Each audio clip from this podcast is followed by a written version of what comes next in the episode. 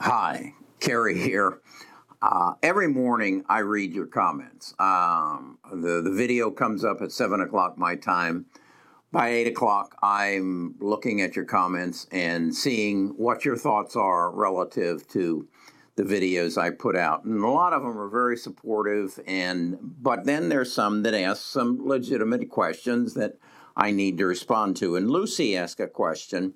She said, uh, it was all about gen- genomics and now about the metaverse. What about December of 2021? That's a legitimate question. Lucy, I don't know. I don't know what's going to happen in December of 21. I think we're at uh, November 29th. So, what I thought I would do was give some uh, some thought to it and then share my thoughts with you. The first thing I do, though, always is look at the big picture.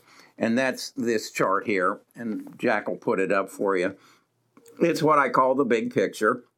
And I used to do this against the S&P 500, but recently I moved it to the to the Nasdaq because where I'm investing, and that is in the metaverse, the supply chain, and uh, genome sequencing and genome editing. That's all in, in the NASDAQ. So that's what I want to look at. And, and so look at this chart and you'll see what I kind of focus on is the movement of the NASDAQ relative to the debt that our nation takes on because that debt is in is is a good measure of the amount of money that's out there to support whatever and and one of the supports is the stock market because I believe that money has to go somewhere. It it, it doesn't evaporate.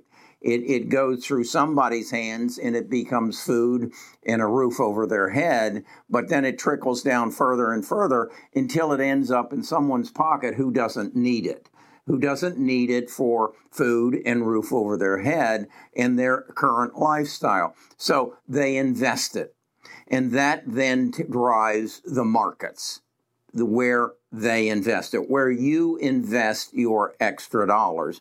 And I can see from this chart that there is a direct correlation. And in past history, when the, the the price of the stocks in the Nasdaq get above that liquidity line, that uh, blue line there, it comes down and comes back into closer relationship. And as you can see right now, it's totally out of touch with it.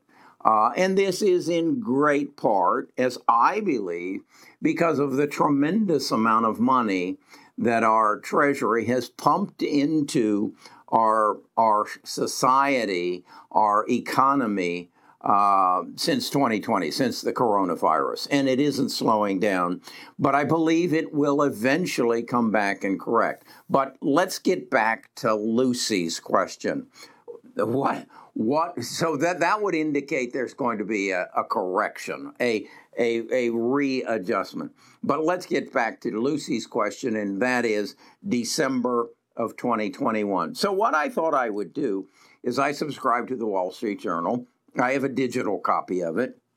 So I went to the Wall Street Journal and I said, okay, based on what I what they're telling me today and the stories that they're writing, what would be the indications for a up market through January the 1st and a down market for January 1st. So what I did was create a sheet of uh, a T with the up reasons and the down reasons. Uh, I came up with seven reasons that the market should go down between now and, and January the 1st. And I came up with three reasons why I believe maybe the market will go up in between now and January the 20 or January the 1st. And that's what I want to cover in this video and just lay it out there that I don't have a crystal ball, but I'll share with you my beliefs why it will go up between now and the first of the year and why it will go down. This is not financial advice. Please don't take it as financial because I'm not your financial advisor. I'm here only to share my information, my knowledge, my experience, and maybe to entertain you a bit. But I'll be right back after I cover my butt. Best of Us Investors presents Carrie Griegmeyer.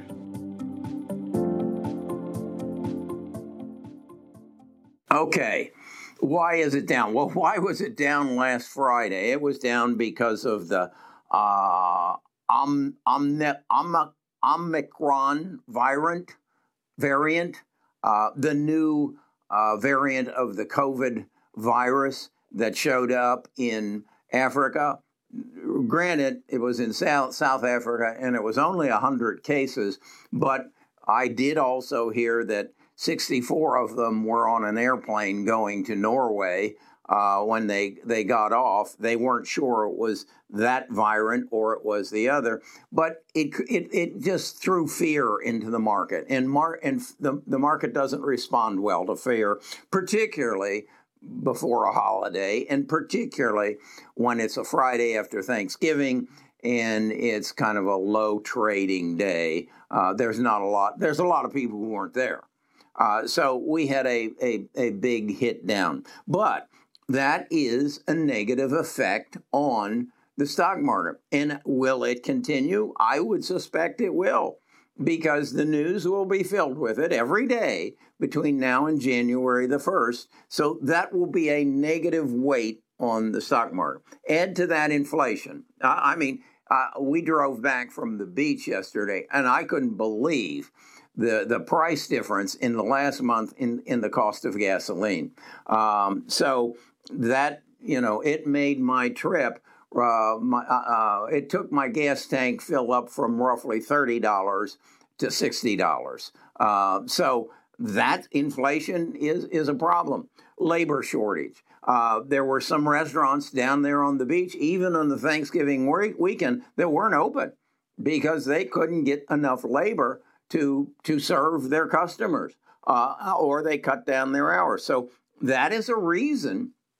If you don't have the labor, if you don't have the truck drivers, if, if you don't have the the warehouse workers, if you don't have the restaurant workers, well, you aren't generating income. So therefore, your your value of your stock is going to go down. Um, is the market overvalued? Yeah, yeah. There are some stocks that have some outrageous PE ratios based upon their current earnings and even their projected earnings. The Fed is tapering. The Fed is ta- saying that each month they're going to they're going to cut down the amount of bonds and, and stocks that they buy at the tune of roughly uh, $15 billion per month. That would say by July of, of next year, they won't be buying. They won't be adding liquidity to the market like they have been. Now, eh, that's short, that's July, but we're talking about to January. But still, they're cutting back and they're sharing the information with the market that we're cutting back. Be aware, we're cutting back. So the liquidity will slow down. I just saw a thing where the United States is arming Guam. We are putting up missile defense systems as fast as we can by order of the Defense Department to uh, in Guam to defend ourselves from the growing missile and uh, nuclear power called China and uh, some to North Korea. Now, we still have about 4,000 nuclear missiles to China's 350, but I see that could create fear. And that was on the on the, the Wall Street Journal today. So those are those are the factors that I would say. Um, what is it, Lucy? Uh, why the market will probably go down between now and January 1st. Now, why will why on the other side would I think the market will go up? Well, I believe there is just even more and more enthusiasm in a broader enthusiasm currently around the EV market. More and more companies are coming out and showing us their entries into the EV market and their commitment to convert from gasoline powered engines uh, to to electric powered engines. And then there are some new entrants. Amazon has made a major entrance uh, into the EV market. So I would say, Lucy, that's that's saying to the world, hey, uh, we're going forward and we're going to make this stronger. And then we have the gaming industry. If you get a game this Christmas uh, the, the, that is a entrance into the metaverse, and you need to be aware of it. And then the biggest reason why I think the market will basically stay up is the game that we're playing. And you need to understand that there are a number of people who are getting notices on their desk today, tomorrow, and the rest of this week. Make your numbers or lose your job. Let's talk a little about that. Make your numbers or lose your job. What does that mean? Well, Wall Street works on a quarterly basis and then an annual basis. And the only number that anybody will rec- remember from the, uh, January 1st on is how what kind of return did your clients make on your investment recommendations for 2021, not for the last for any quarter or or the years before. What did you do in 2021? And that number will be decided in on the last day of trading of this year. So there are people being told right now, make your numbers or lose your job. These, if you're in a hedge fund, I know that probably most of you aren't. The way they get paid is 2% plus 20%. And that is they get a fee, a fixed fee of 2% of whatever you have invested with them. And then they make 20% of whatever growth that you make uh, on that investment, that sum of money. Do they get take 20% of the losses? No, no, they don't. They make 20% of the gains. So if they end the year and it's not a good year. And many of them right now don't have a good year coming uh, down the pipeline. They don't make any money. And the guy who's making the trades loses his job. So you've got to know that there is tremendous motivation right now through the end of this year to make your numbers, to get that return on investment, that ROI, as high as you can between now and the end of the year. So, my humble opinion is the market is going to go up over the next month. But from that point on, you watch interest rates. If interest rates go up, we've got a, a record crash coming. There are some people who are estimating that if interest rates go up, if inflation continues to go up, and the zombie companies find themselves in a position where their debt service is getting out of hand and they can't keep up with it, and the investment community is not throwing any more money at them, we're going to see a huge crash. Now, is that the end of the world? Is that the end of my world? No. No, it is not. Will I try to be in as strong a cash position as I can as we enter the first of this year? Yes, I will. I will be selling some stocks in the next couple of weeks where I have some losses and I can capture some capital losses and then possibly buy back into them sometime after the, the 1st of February. But I believe that we have the conditions set that if interest rates go up, and if we go back to that chart I showed you, uh, that the NASDAQ is way out of line with the liquidity that it's going to need to support that type of valuations, we're going to see a crash. Some say 80%. I don't know exactly what parts of the market will go down 80%, but that wouldn't surprise me. Do I believe then at some time in the future we will surpass the valuations that we are now? Yes, I do.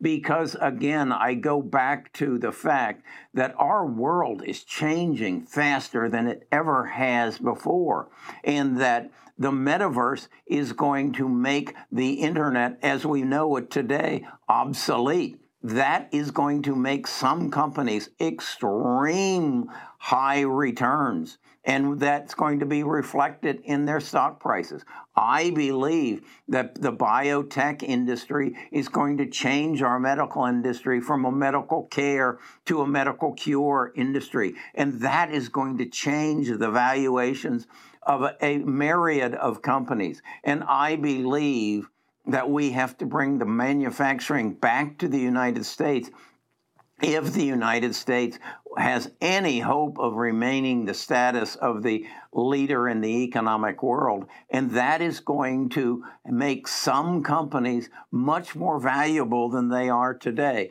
But to answer Lucy's question, my prediction is between now and January 1st, the market will go up because there are people who want to keep their jobs. Then they'll deal with the next year's situation as next year's situation comes. And some of them are saying an 80% crash, a 50% crash, one that will make prior crashes look some like like a, a, bump in the road. I don't know but I'll keep sharing my thoughts with you, and I'll keep sharing my thoughts with my tribe. Talk to you again tomorrow.